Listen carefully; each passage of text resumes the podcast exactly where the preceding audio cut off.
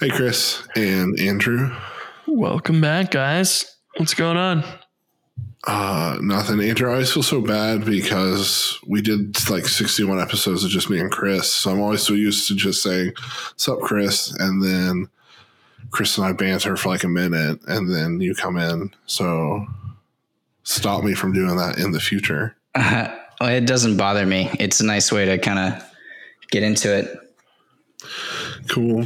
Uh, what's going on? What's going on? I went to a an emo concert last night.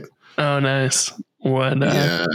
Was that one of those ones that goes around different towns and stuff? Because we did a emo night not too long ago um, up at fiance's cousins, and that was that was a lot of fun. But it, it wasn't really like a lot of emo music. It was just like stuff people liked, and a few of it was. Mm.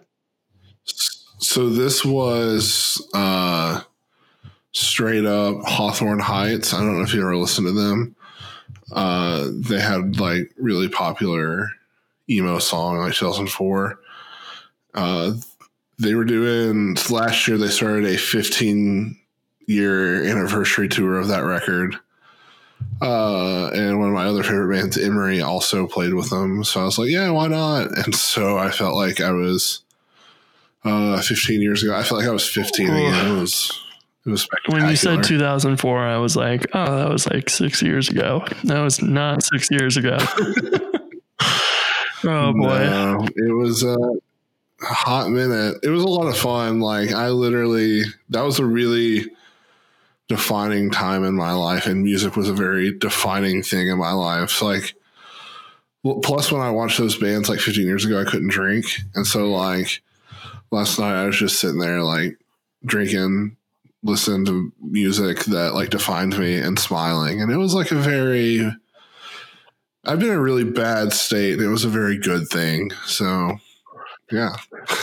That's that's what's new in my life. Other than that my wife is on a spree where she wants to redo the house as cheaply as possible. So if you hear hammering it's because she's laying oh, nice. floor in our kitchen well, that's just, that's pretty good. Fun, so. I need to uh, do a few projects around the house, but uh, yeah, you know, it's hard to find the time sometimes. Uh, Andrew, what's new with you?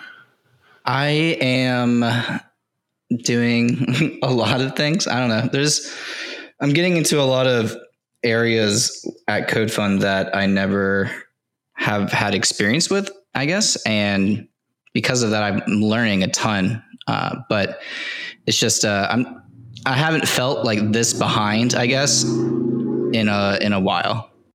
What uh, what kind of new things are you learning? Well, we had to get very very intimate with our database stuff recently because uh, we installed. When I say we, um, Eric is the other co-founder at CodeFund with Nate, and we're integrating with some product. I'm not really sure. I can't remember why we were doing this, but uh, we basically installed something called Hasura, Hasura, which is an instant real-time GraphQL engine. And there's something that Eric needs to use it for. Um, but when we did that, what it does is it basically creates another schema in your database, which is what Nate said was good practice. But because that happened, we all of a sudden our uh, restores, like our dumps and our restores from production, just completely borked and went total foobar. And Nate and I went pretty, pretty deep into the internals of Postgres to kind of figure out figure out why that was happening. And I've never really, I think I said this recently, I've never really had to do much with the database because I've always just used Active Record and I've never really had to configure the database. So that was new. Uh, started writing. Uh, we have we use Metabase for kind of our business intelligence reporting. And Shout out Metabase. Metabase rule. Uh, it it's pretty cool. Uh, I don't know SQL though off the top of my head. Like I can kind of figure it out, but that Nate is a wizard at it. And but we have to do some pretty complex things to achieve some stuff we want to do. So Nate and I went on a little tour with that. And what was also something interesting with Metabase is that we have this we've we've come to this instance where we have a lot of in Metabase they're called questions, but they're basically like this is a query you execute um, to get a certain piece of data back, and then you can put those on a dashboard or just uh, view it raw. And we got to the point where some we have metabase dashboards embedded in the app because as you can imagine it's a lot faster because metabase is hitting our replica and that's not slowing down the actual app. And these are some pretty intense queries. So we've embedded some dashboards from metabase into the app. And we got to the point where we didn't really know you know what's what question is tied to what dashboard? And if we change like this question like instead of accepting a date filter we just take in a start and an end date. We had no idea what that was going to break for the other dashboards and there's not like an easy way to figure that out. So nate had this really clever idea of basically pointing metabase at its own database and then we figured out the schema and have figured out how to query metabase against itself to figure out what questions are in what dashboards, which was pretty interesting. That sounds like the movie Inception with Leonardo DiCaprio. Yeah. Wait, was he in that movie? Yeah. Yeah. Yeah.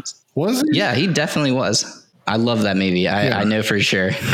I, Okay, yeah. It was an amazing I movie. question myself. no, he was definitely I in love it. Leonardo DiCaprio. So, uh, for anyone who doesn't know, Metabase is this open source tool, and Andrew did a pretty good job of kind of describing it. But uh, you can build dashboards off of like raw SQL, or like you can ask questions, and it like connects to your database and like gives you the fields. So you can build like charts and all kinds of really really cool things. Uh, we use it at Podia and like in, we also have it set up on a replica so we don't accidentally like write some destructive SQL against it.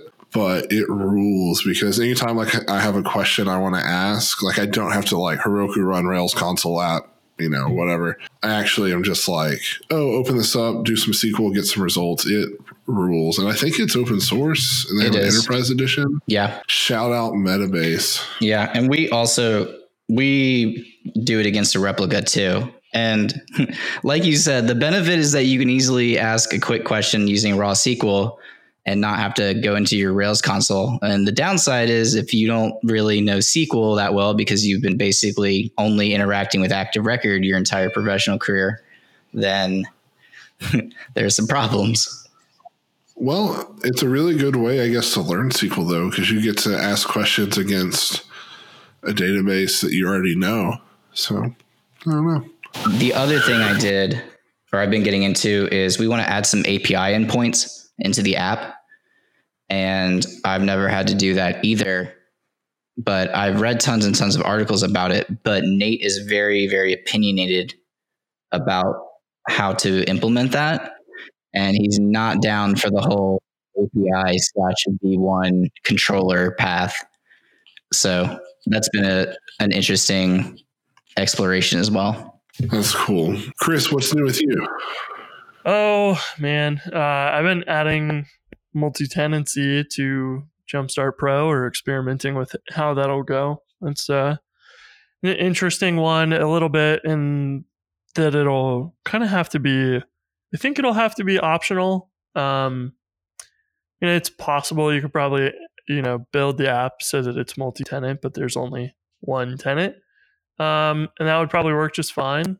But uh, yeah, just exploring that and seeing how I want to do that because it needs to be generic enough for people to to customize it and you know build whatever they want out of it. Um, and for the most part, I think we're going to use the like Citus data um, active record plugin for it, which is based off of acts_as_tenant, and it can actually use the Citus database um, stuff, which is kind of nice. Um, but those basically operate by setting a default scope, which is kind of uh, nifty because you know everybody loves to say don't ever use a default scope, but if you do do that, um, then you can all, always by default, uh, you know, filter your stuff in um, the tenant, which is nice. And then they also have another thing that inside of that scope, if you don't have a tenant set, it will throw an exception and say, you know, hey, you need to switch to a tenant first, which is kind of nice if you're really trying to make sure all your queries are set up correctly. Um, works well.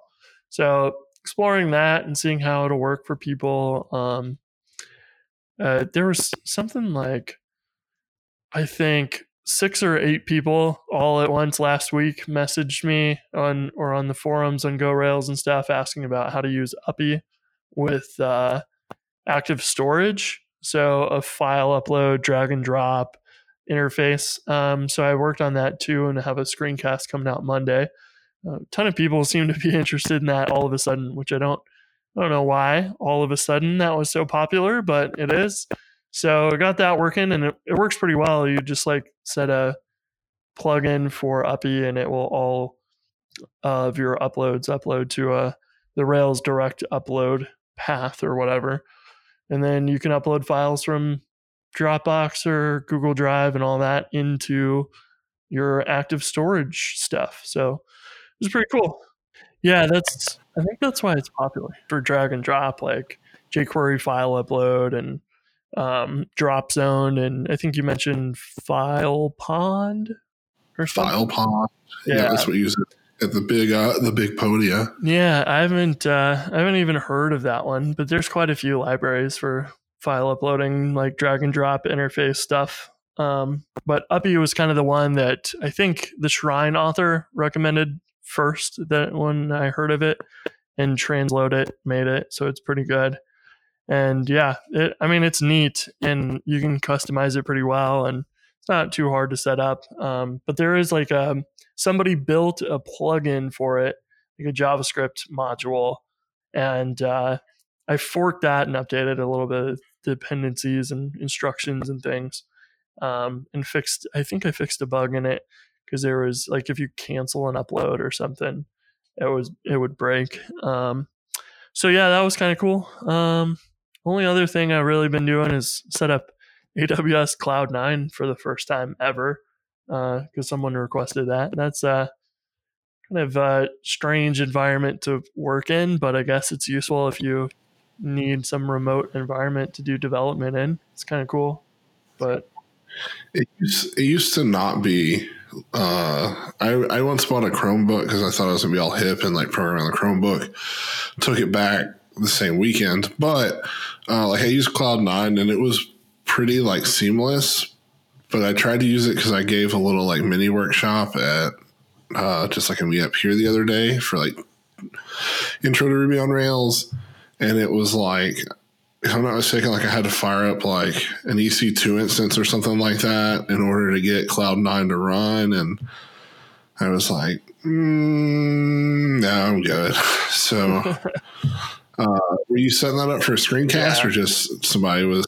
Yeah, I was them? doing it because someone was asking about it, and then I was like, well, I might as well just record a screencast and have that too. So, kind of, it's kind of nice to be able to turn your support requests into a repeatable thing to share with other people. So, yeah, ended up being a couple hours doing that. Um, what else is new? Uh, no Southeast Ruby this year. We, we kind of talked about that before the show, but I was thinking about I don't know if I talked about this on the show. I was trying to bring it to Memphis this year. And I am unconvinced that I could get the same number of people to come to Memphis, but I am convinced the people that came to Memphis would have just the most fantastic time. But I said, you know what, we'll just do it Nashville again. And so I called, I was actually looking at the Ruby venue we were at the first year and was trying to like think of ways to make parking not suck and stuff like that. And I got a quote from them. And I talked to Ernie Miller, who was a co co organizer yesterday, maybe the day before yesterday. Yeah, and he was like, we were on the phone, and he goes, "Have you thought about skipping a year?" And I was like, not really. And he was like, You just sound so burned out. And I was like, Yeah, I guess I do sound that way because I guess I am really burned out. Uh, so then I was like trying to like work around it and still put it on and finally realized Ernie was giving some pretty sage advice. And so I think we're, well, I don't think we are going to take this year off and come back next year. So I'm sad and a bit relieved. Yeah, that's good. I I haven't helped, you know, organize a conference before, but I can imagine, especially you're organizing a conference in a different town for the past couple years. You know, that's got to be an extra, you know, level of stress for it. But even just getting all of those details together is just a nightmare. I'm like doing wedding planning now, and yeah, it's the same thing. Just like gonna meet with all these people and figure out, you know, who's gonna do catering and what it'll cost and compare all of them. And oh my god, it is a lot of work. So, you know, I don't blame you. And we've had so much fun at the last few years that, you know, uh, we will be excited when it comes back. And uh, yeah. I'll t- I'll tell you what I am tossing around. I don't know if I'll do it, and I probably shouldn't talk about it, but who cares? Does anyone listen to this anyway?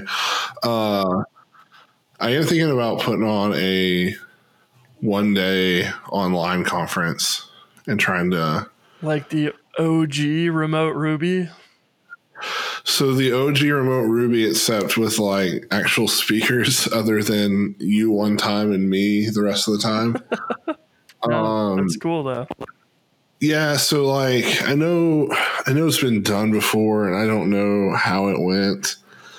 Um, but I just I have some ideas for it. Like Laravel uh, does Laracon online. It's like laracon.net or something. Uh, now, granted, they get like Taylor, the creator of the framework, a bunch of people like that, but it's like 12 bucks early bird, and you get like digital swag.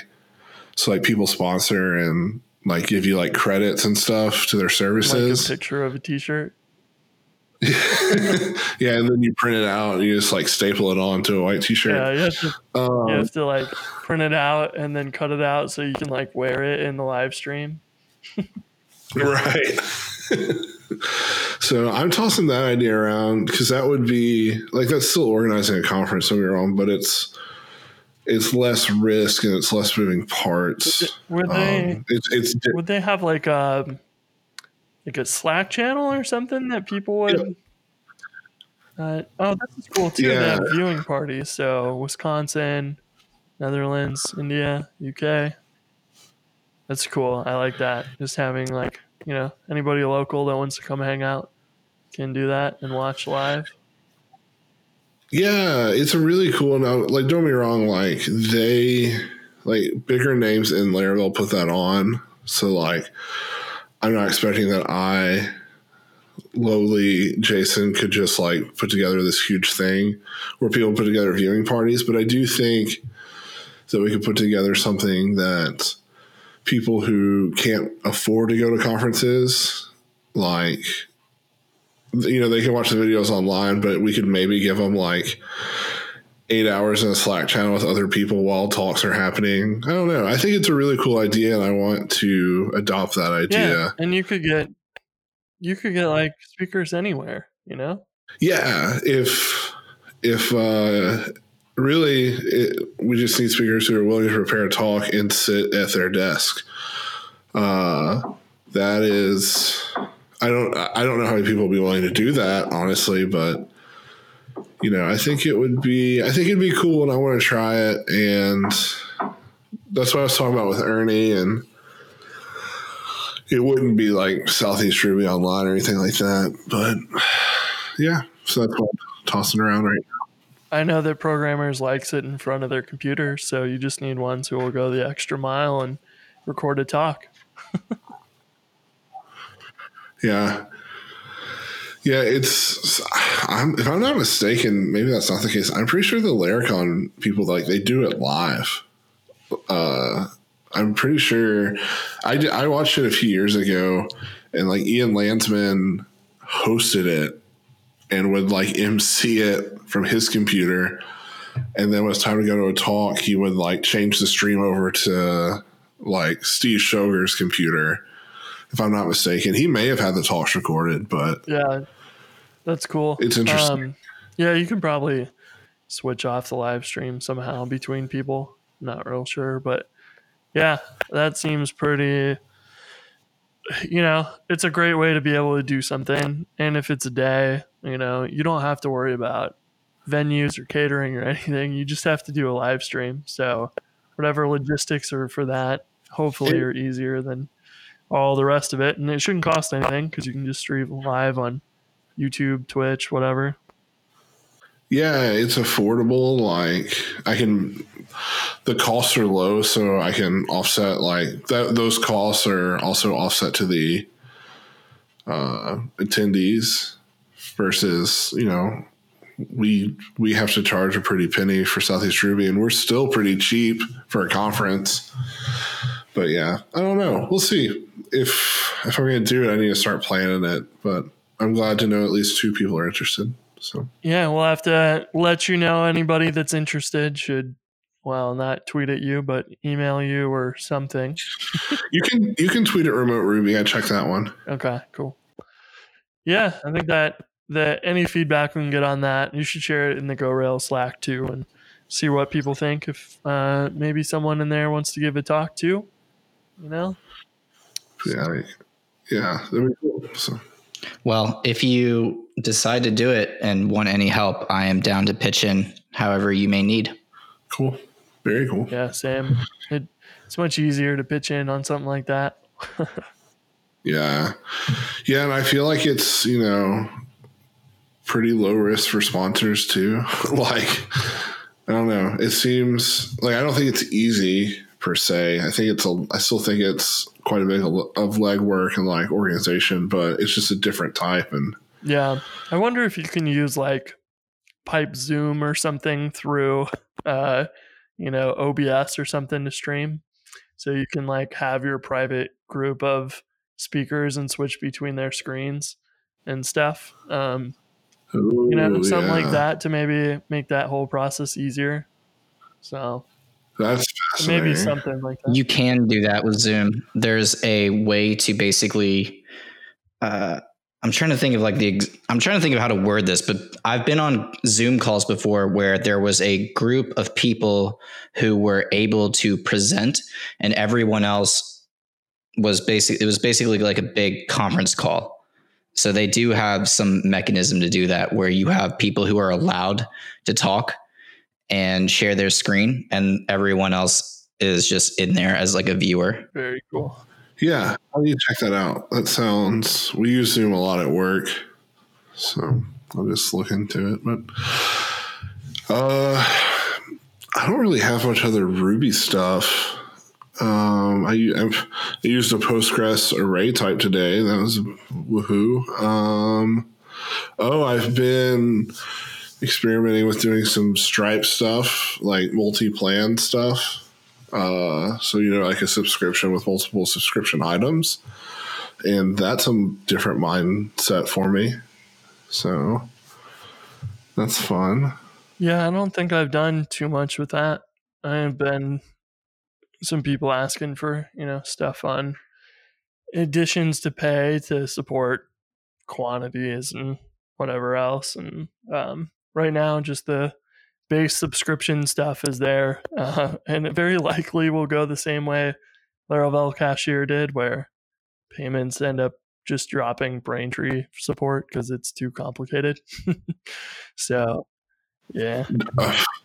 Sweet God, thank you for saying it's that. It's so nice to be able to use it for PayPal for basic things instead, you know. So I want to want to kind of keep doing that, but maybe that's all we support in Braintree, just basic subscriptions because you just don't have a well.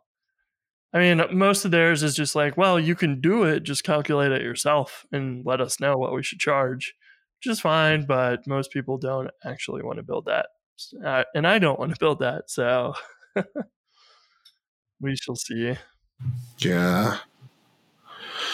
Yeah, I uh it's been it's been different because my mind has always been very like a subscription has a plan and that's it and that's the way the world works and uh if you don't do it that way then you're wrong uh which is not And we don't feel, want your money.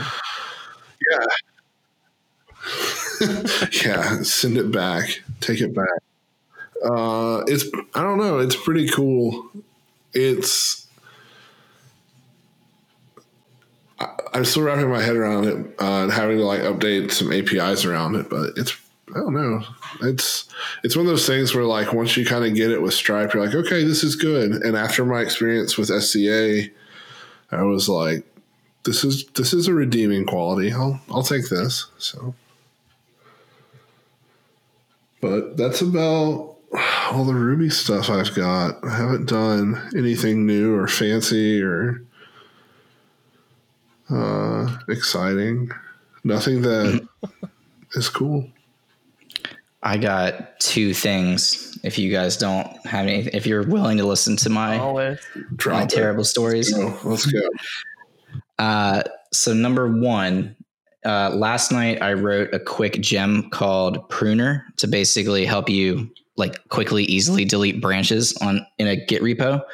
And I was thinking about this while I was writing it because there's not really any great guides for writing gems.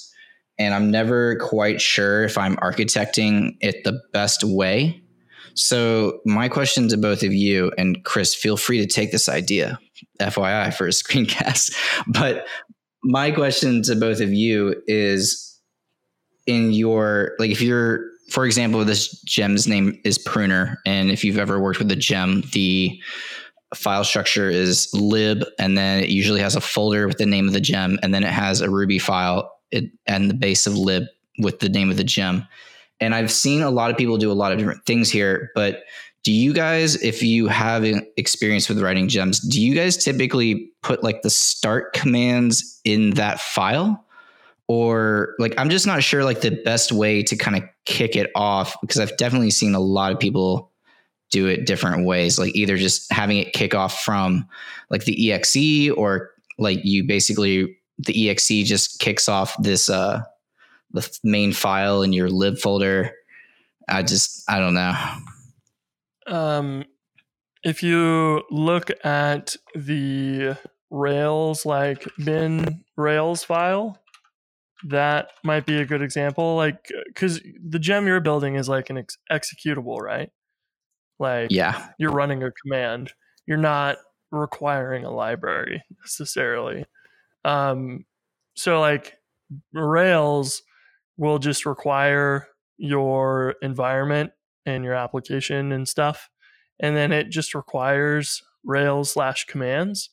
And that's it. And then it kicks off just that require starts running the Rails stuff. So you could probably look into Rails slash commands in the Git repo for that and see how it works. And then, you know, any other gem like annotate or whatever other gems you might find that have an executable like that might be a good example um, to look at. Because, yeah, in, in general, like you probably want maybe a file that you can organize the CLI into a class and have all the option parsing in there or whatever, and then have a run method. So maybe when you require the file by default, it'll just like run it and that's it. Um, you know, there's uh there's also the like Ruby main um thing where you can like see I think it's main uh where you can basically see was this uh Ruby file run by the interpreter or whatever? Or is it file? I can't remember. Um but basically that's like code that will run if the Ruby interpreter started on that file or something. So you can do various things like that where you can have it like uh, if you require this file, it wouldn't run automatically, but then if you ran it Ruby in the file name, then it would actually, you know, launch the process. So that could be another option that would work well. Interesting.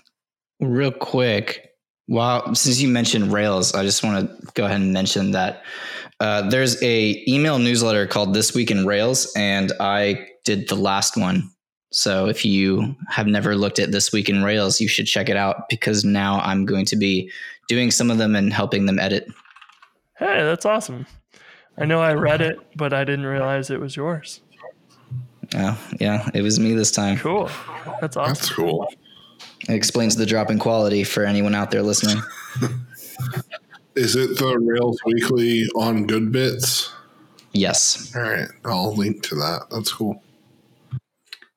Yeah, it was fun. It was. I messaged someone on Twitter uh, who had edited the one before me, and just mentioned that I really liked. Uh, I really liked that they were doing it. I thought it was cool, and I just wanted to tell them that you know a lot of people you know we work on open source and we do like these side projects and do things for the betterment of the community, and it's nice to kind of just reach out to someone and say, hey, like I appreciate what you're doing. Like I found this helpful, or I like this, and I did that. I'm trying to get into a better habit of doing that a little bit more with people in the community and just, you know, dropping them a quick line or even creating like an issue that's just like, this isn't a bug or a, a feature. I just wanted to say thank you for this library and your maintenance on it. So It's really good. I've been trying to do that. Yeah, I need to do more of that. Um, and I'd like to get back into contributing to Rails itself more and that sort of thing. I have a lot of fun doing that, and it's it's the stuff that makes the community go around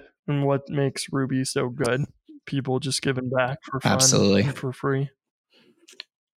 Yeah. So I, I thanked someone on Twitter for that. And they were like, well, if you're interested in helping us, um, we, we, you, we have some space for like another editor and like, maybe you can help us write some of the, some of the issues. And I was like, sure. And the next thing I knew, I had a invite to Basecamp with, you know, the likes of DHH and Aaron Patterson and all the Rails core team. And so that was pretty, pretty cool. That's That is awesome. really cool. Uh, what you just said, Chris, about like you know those are things that make Ruby good. Uh, for someone who's on Twitter, I sure have references to a lot of tweets. Uh, Nate Berkopec tweeted, and I thought this was a, a good tweet. Part of the reason I continue to invest in Ruby is that no one ever says I stopped using Ruby because it wasn't very productive slash expression expressive slash fun. No one is switching to insert main language of the moment here because it's more of one of those things. I thought that was pretty interesting. Pretty good little. Yeah, it's like I've said something similar in the past. Like, you know, in the future, computers will understand humans better. So if you are choosing a language because it's faster, the computer can run it and better or faster, you know, it's like it's a temporary thing. It's not going to be that way forever. So, you know, and the things like Ruby will continue to dominate uh, in the long term, and we'll just see. It's the same reason why nobody nobody really writes assembly unless they have to anymore. You know, we'll see more people writing these high level languages, and you're seeing a lot of people talk about no code stuff, but uh, no code is still a bit limiting because you're required to use whatever is implemented already for you. So those will probably continue to grow, but I think, you know, it, when it becomes as easy as saying what you want, then it's not going to be too hard to, to code, and your languages will look very much like Ruby in the future. I've been surprised. I've gotten a couple of emails, and like I don't get like a ton of emails just like from my website, but I wrote an article last year called "Using Ruby in 2019." And I've had several people ask me to like update it for 2020, and I was like, well. I still kind of feel the same way, and like in the emails, I'll respond and be like, "I'm not going to rewrite the post, but here are the things like that I, I feel that are new or still feel from last year." Um, I don't know, it's just cool that people are still vibing off that. So Yeah, you should uh, you should do a new post that's like, you know, how I feel about Ruby in 2020, and it's just like C 2019. uh, yeah, that or it's just like incredibly depressing and negative. I think it's just a copy paste of last year. just find all 2019. yeah.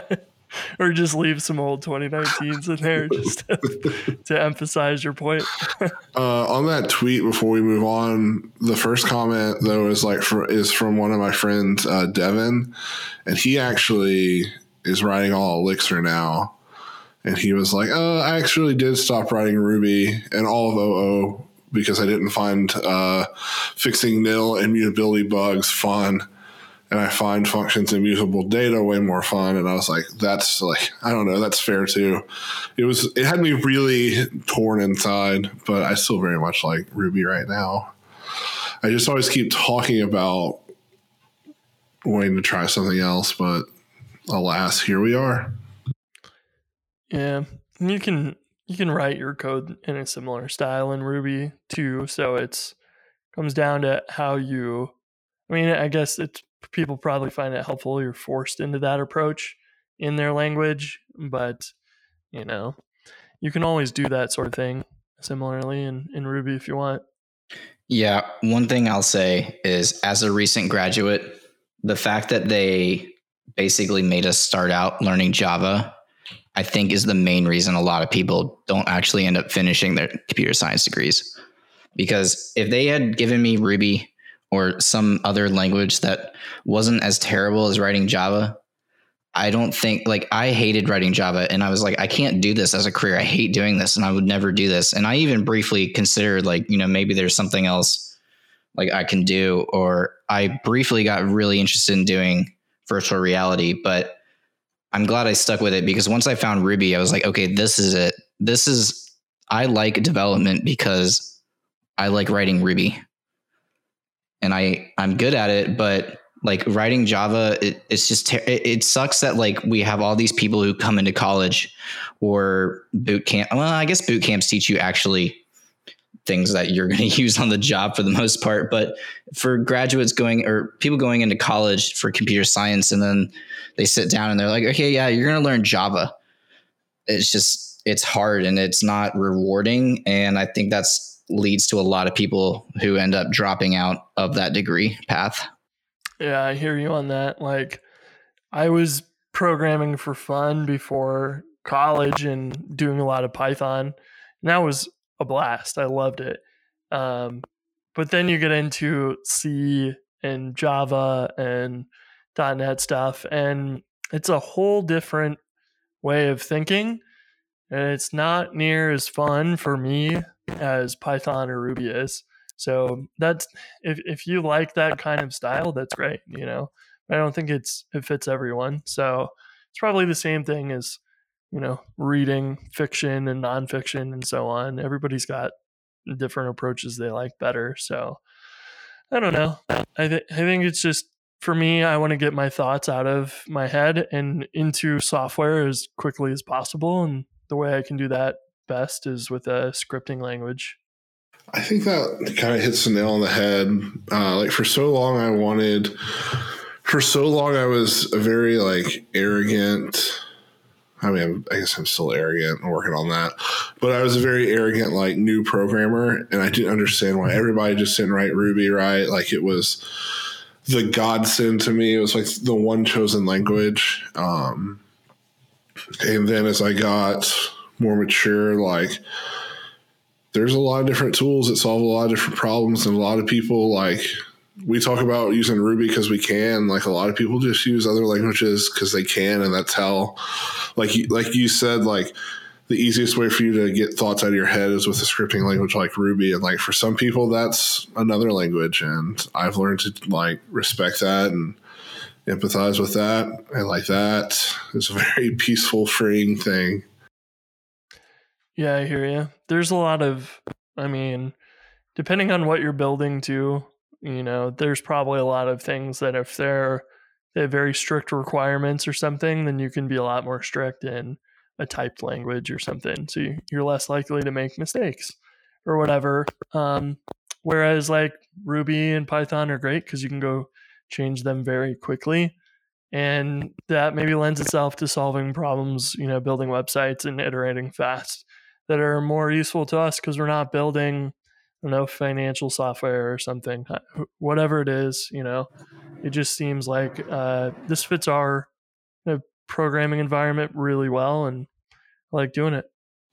I was just gonna say, like, it's just also there's so many libraries in Ruby, like, it just makes it so hard to leave because it feels like it's all been done. On that note, I tried Sorbet the other day. We talked about it a little bit last week, uh, but I tried Sorbet and I typed my Ruby, and I'm not doing that again. That's funny. I had a similar feeling when I was playing with Crystal the other day. It's just a very different feeling to go write code with types again. It's so, especially macros, like it is, uh, requires a different mindset than what I've gotten used to doing Ruby over the years. Yeah, it was it was interesting because I like TypeScript. I think I talked about this last week, so I went into it with a very open mind, and we had also talked about it on the podcast, like either that day or the day after. So I was like, you know, I'm gonna I'm gonna try Sorbet just to see see what's up, and it's not a tool. I think it's amazing that they were able to create it because of how dynamic Ruby is, but it's not something that I'm gonna probably use until well i mean i would definitely keep looking at it. I'm definitely to keep watching it but where it's at right now it's not a tool that i plan to use. Fair enough i also realized i left my mic on while i stood up to go let my dog out of my room sorry about that um anything else we want to chat through or we want to put a bow on it here oh Yes. My other thing, real quick, this is not going to take long. I need you guys to tell me how and why this is a bad idea and dissuade me from doing this terrible thing. So excited. Oh, yeah. So I've been having uh, issues recently at CodeFund because I'm very used to having a QA person come behind me and basically spot all the issues with my code, or basically someone who is much more experienced with how the user is going to use the app and thus able to find bugs or maybe not necessarily bugs but implementation details that should be added or should be removed that I have been that I wouldn't know because I'm not in the app using it. So I've been struggling a little bit with that at CodeFund recently. And my we've definitely we've talked as a team and I'm, we're like all right well we need to make sure we're doing more we're we need to make sure we're defining like the scope or the the quote unquote story or the task more um, to help with this and making sure we do this and that and making sure we're testing. And i'm definitely learning more and more. Every time a bug comes up that i introduce i definitely learn okay well in the future now i know that the user is going to use this the app like this and i know to look for that in the future. So the organizational aspect of this problem, we are definitely dealing with in a healthy and constructive way. But my terrible idea is sometimes I have, sometimes I forget, you know, when you deploy to staging or because every time we use Heroku every time we push the master, master deploys to staging and then you can promote to production essentially. But I always forget how many things are on staging that aren't on production. And I end up forgetting to test something occasionally that I needed to, which ends up breaking. So my terrible idea is that Heroku has the ability to send deploy like a deploy hook when a deploy happens. And they also tag the version of each like push to production. So there's not a lot of stuff you can really do with the deploy hook. Like you can't set headers or anything. So that kind of canceled out some of my simple ideas for doing this. But basically, what I want to do is when I promote to production, it sends a webhook to a GitHub action, and I can't do this directly. I'm going to have to basically create either an inter, an intermediate app of some sort or like just tool that basically every time you push to production, it sends a webhook to this uh, intermediary tool that then correctly creates a uh, web request to GitHub that then kicks off an action that tags the release on GitHub and then generates the change log. So then with that, every time we deploy to production, it tags production on Git or it tags that commit on GitHub and there's a change log, a running change log, so that I know, okay, there these are the unreleased things that have gotten added um, that haven't been pushed to production so that I'm less likely to maybe miss some things. And I know there's other things I could do, but I really want to do this thing. And I don't, it would be way easy. GitHub has this concept of a, a repository dispatch, I believe is what it's called. It's basically you can send a web request to your repository. It has to have a certain header in it and you can use that to then kick off an action to run some tasks. But because you can't really configure the Heroku um, deploy hook, I can't put in that header I need. So I'm going to have to like go an intermediary route to send it like that. But that's my terrible idea. And I know that thinking about what I just said, it sounds kind of rambly, but I am either looking for like advice basically on how to better user test the app or QA it almost, or maybe whether my idea to create a basically intermediary app that receives webhooks and sends webhooks then to Heroku to kick off or to GitHub to then kick off an action to run a change log to build a change log and then tag it with a release version is a terrible idea or not. Um, doesn't uh, Heroku have like a release like a pre-release script you can write um, that it will execute if it's like in your repo. I think there's something like that because I just saw somebody that did a one of those that will run Rails DB migrate on every deploy. Um, you could probably use that and then use curl or something to make your request to GitHub. Um, that might work. And you know that's the it's an interesting problem because like if you aren't um just the concept of like you know how do you qa an app that you're working on that you don't actually use? It's really hard um because the people who are actually using the app are the ones that are going to be the ones finding things and you know you're not going to know or be aware of those things to worry about if you're not using the app. So that's one of the things that like Don't know, maybe you have to have, figure out an excuse to use the product more somehow for a side project or something um, that actually makes you a user of your own your own app. Um, that could probably help just from you know forcing you to to pay attention to things a little bit more nuanced than just being a developer adding the feature that we were told to do. Um, I know I did that a lot in consulting stuff where it's like, well, we built what you said, but you know, because I'm not using it, and I'm not really thinking about uh, how it actually works. I just did what you asked for. Um, so that kind of thing would be the ideal. I know that, you know, on a related note, like GitHub, somebody at GitHub was talking about where they'll deploy to, I forget, 10% of their user base um, or servers or something, and then they will monitor for the next hour or something the error rate. And if that was to go up, they can go and roll it back. And so they make sure that, you know, if you made a deploy recently, then you were responsible for monitoring that to make sure that you didn't introduce anything that breaks. Um, so that's maybe another, you know, kind of approach that you could do with easy rollbacks for that sort of thing. Um, you know, don't make the announcement about the new feature or anything. Just like silently roll it out, see what happens. And if it's good, you can, you know, move on. But you can have sort of a silent rollout just to monitor things for a little while.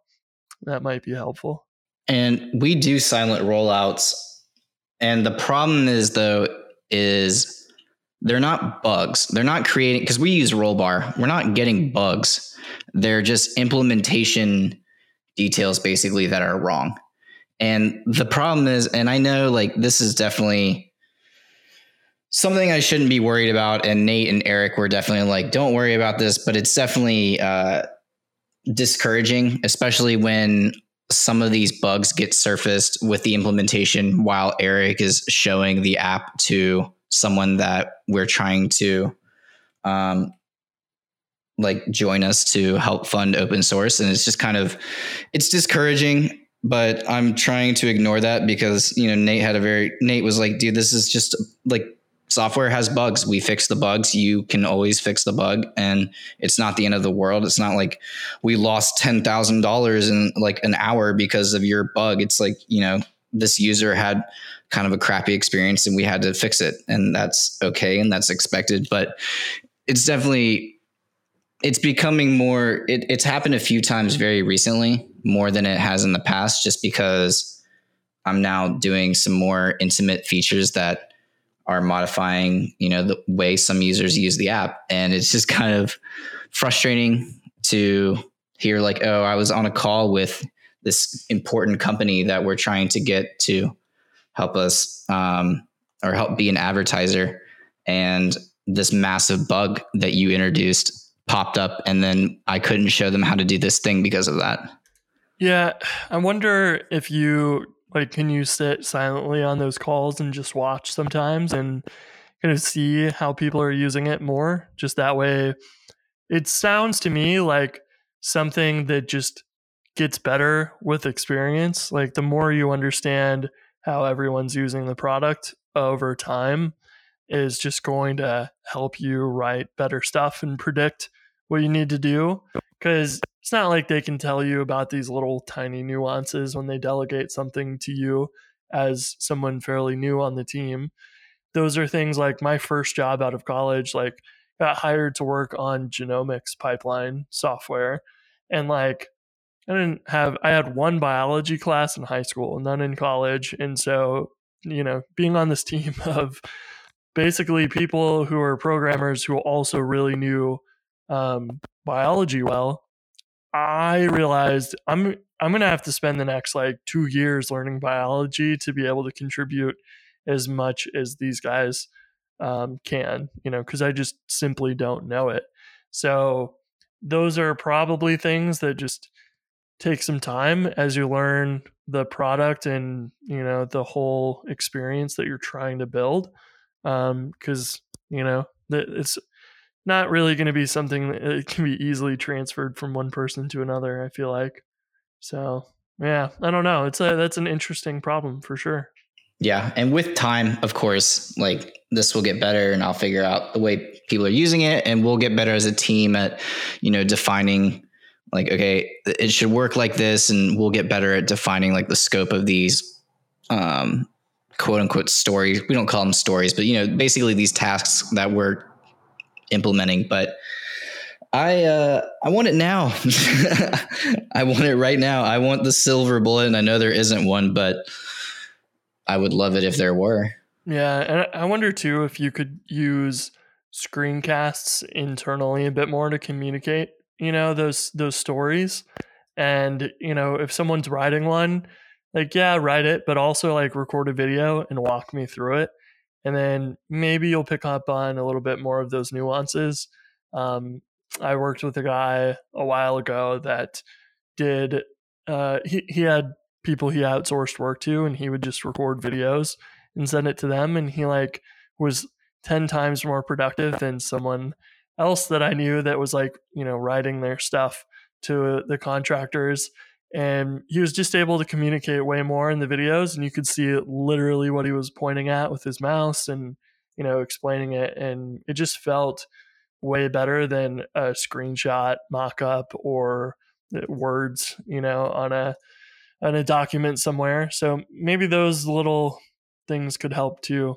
Who knows? There, there's a lot of complexity to that problem yeah that's actually a great idea and I'm just shout out to my team. I have an amazing team and I'm really blessed every day to work with them because if I told Eric or Nate, like, hey, I'm struggling and it would be really helpful if you record a video of like the feature you want me to implement, like they would do it in a heartbeat and anything else I ask. So just quick shout out. I have a great team and I'm really lucky to work with the group of people I do. Jason, do you have a silver bullet for me waiting in your holster? Uh, no, I just have a hashtag blessed. I'll take it. Cool. Well, fellas, good to catch up. Um, we will turn around and do this again next week. Yeah, sounds good. Sorry for the crackling. I'll see if I can get that fixed before our next one.